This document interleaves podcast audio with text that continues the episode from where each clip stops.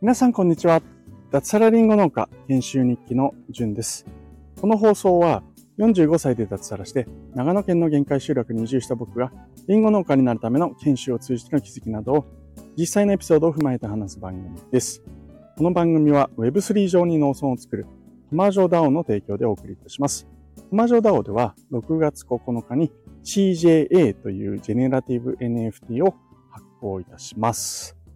はい。皆さんおはようございます。2023年2月1日水曜日ですね。えー、もう早いものでもう1ヶ月過ぎちゃいましたね。2023年も。はい。えー、ということで今日も元気に収録していきたいというふうに思います。はじめに、えー、言っておきますと、今日は無益会です。はい。平日なのに無益会なんですけども、タイトルはですね、うん、どうしようかな。隠れ場、隠れ場バーのマスタージュン。で、いかがでしょうか？というところで、いかがでしょうかって誰に聞いてるんですかね？はい。えっとですね。ちょっと、先日ですね、えー、僕が所属しているトマジョダオというところで、全国に、まあ、いろんな、えー、トマジョメンバーの拠点があると面白いよね、なんていう話をしてたんですね。えー、僕らはですね、まずまあ、トマ太郎さんが大阪に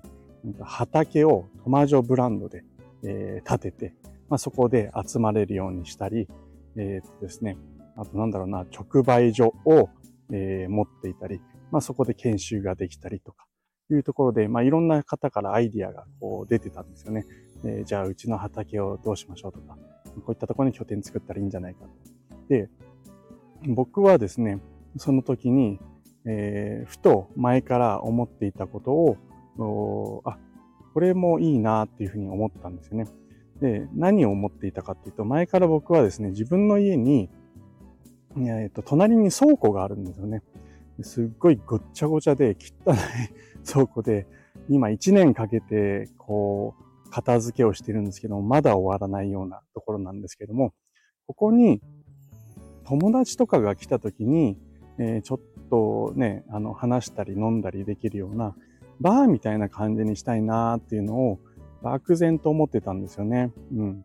で、庭にはですね、今ウッドデッキを作ってるんですけども、まあそこでバーベキューをして、えー、かつですね、え、サウナ小屋を僕作りたいって前から、まあ、小さな夢があるんですけども、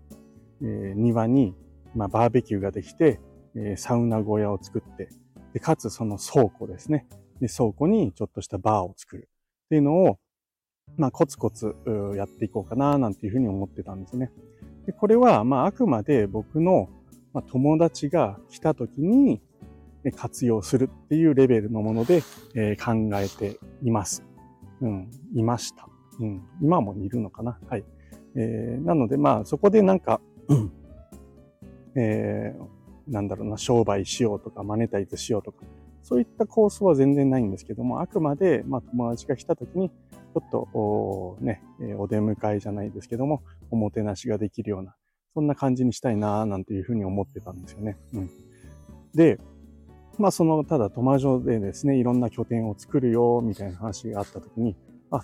あ、こんなところも、もしかしたら、うん、提供じゃないけど、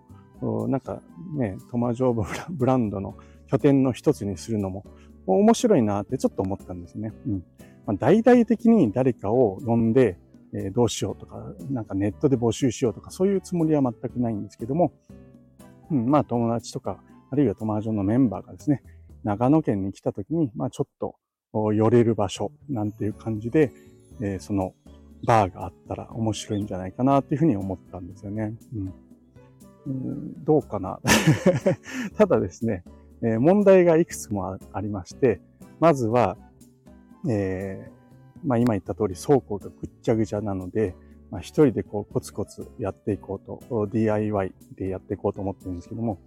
多分ですね、えー、まあ日頃の農作業、あるいは僕はブログ、ライターをやりながら、それをやるとなると、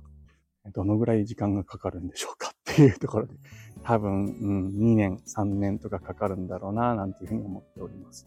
あとはですね、えー、まあ、あの、普段のこの放送でもお話ししてるんですけども、僕の家はですね、山の奥の限界集落、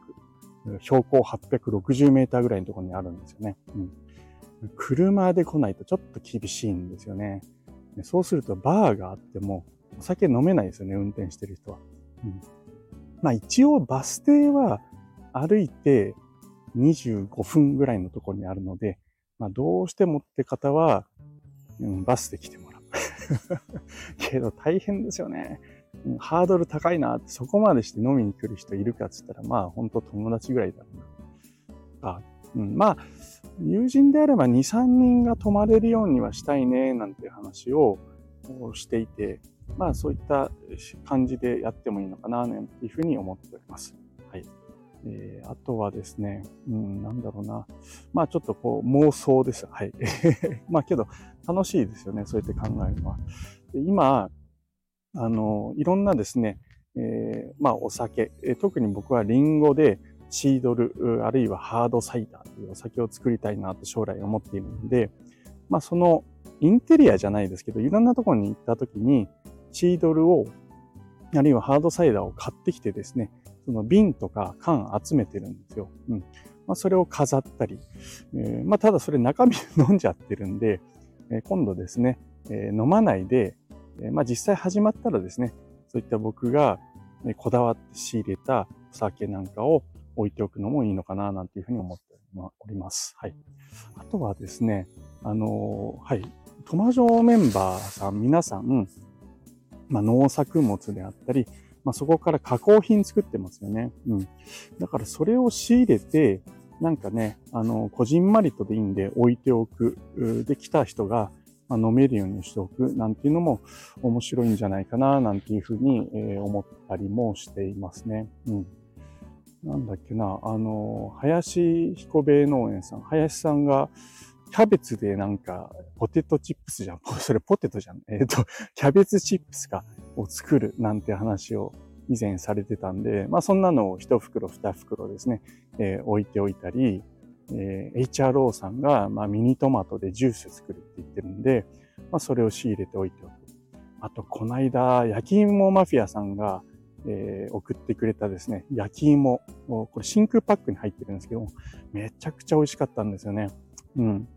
それも置いておくと。まあもうほんと数量限定ですよね。えー、在庫なくなったらすいませんぐらいで、1個か2個をこう置いておいて、えー、まあ友達とか友達メンバーの人が来た時に、まあ提供できるようにしておくなんていうのは、まあ、意外と面白いのかななんていうふうに、えー、思ったりしております。うん、僕、こう見えてですね、こう見えてないか。あの、あの、料理結構得意なんですよ。うん。なので、まあ、特にスパゲッティが得意です。はいえー、僕の作るペペロンチーノはですね、えー、そこら辺のお店より美味しいよって自分で言ってるわけじゃなくて結構言ってもらいます。はい。なので、まあそんなのを提供できたりするのかななんていうふうに、えー、妄想を勝手にしております。この間ですね、えー、今思い出したんですけど、僕、大阪に、えー、オフ会で行ったんですよね。で何のオフ会っていうかっていうと、えー、世界の歩き方というボイシーパーソナリティの方々、お二方と、あと、旅と言葉と、そして、えー、MeToo ラジオという、まあ、すべてですね、えー、マサールさんという方が、パーソナリティをやっていて、まあ、相方それぞれ違うんですけども、3つの番組があるんですよね。その番組の、まあ、合同オフ会という形で、マサルさんがやっているペグというですね、大阪のバー、カフェバーペグですね。そこに行って、えー、まあ、飲み会みたいな感じだったんですけども、参加させてもらった時に、そこで飲ませてもらったものがめちゃめちゃ美味しかったんですね。一つは、ジンにですね、カルダモン、カルダモンをつけてあって、それをロックで飲んだんですけども、すごい美味しかったですね。うん。あとですね、えー、ウイスキーになんかこう、木くず、木 くずじゃないな。木の棒がなんか、あね、ちょっと切ったようなものが入っていて、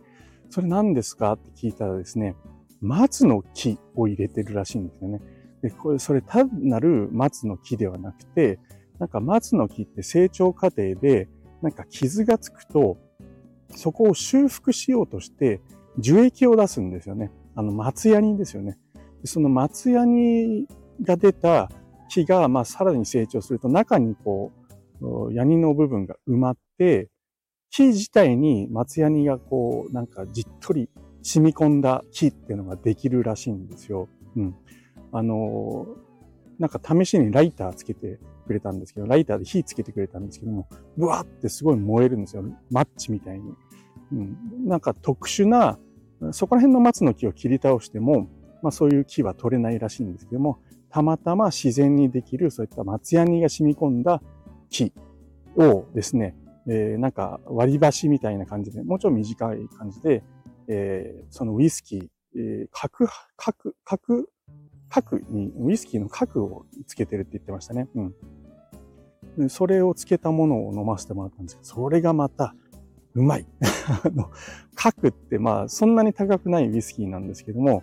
それをつけただけでなんか樽につけたような古い、あのね、あの、高級ウイスキーの味がしたんですよね。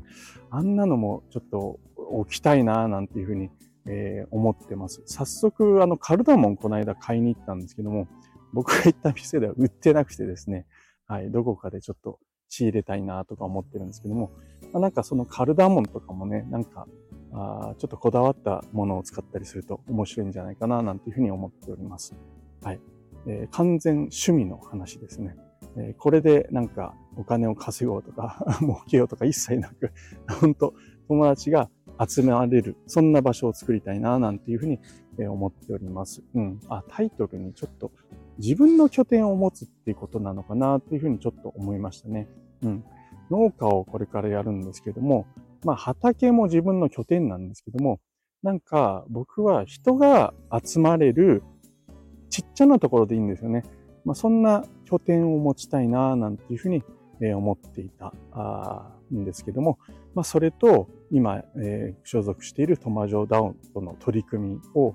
まあ、軽い感じで、えー、ゆるゆるとこうつながれる、まあ、そんなあ拠点を持ちたいななんていうふうに思って、えー、今日はですね、その話をちょっとシェアしてみようかなっていうふうに思った次第です。何か、えー、要望をされても受け、あのなんだろう、答えられるかどうかわからないんですけども、なんかアイディアとかですね、えー、こんなのいいんじゃないのとかですね、えー、こんなものを置くといいよとか、もう本当、あの、自分が遊びに来る感覚で何かアイディアとかシェアしてもらえると、えー、面白いのかななんていうふうに思っているので、えー、ぜひですね、えー、いいねだけではなくてコメントも、えー、お待ちしておりますということで最後お願いになってしまったんですけれども、はい、えー、ということで、えー、僕はですね、えー、コツコツと2、3年えー、もっとかかるかもしれないけど、かけてですね、えー、自分の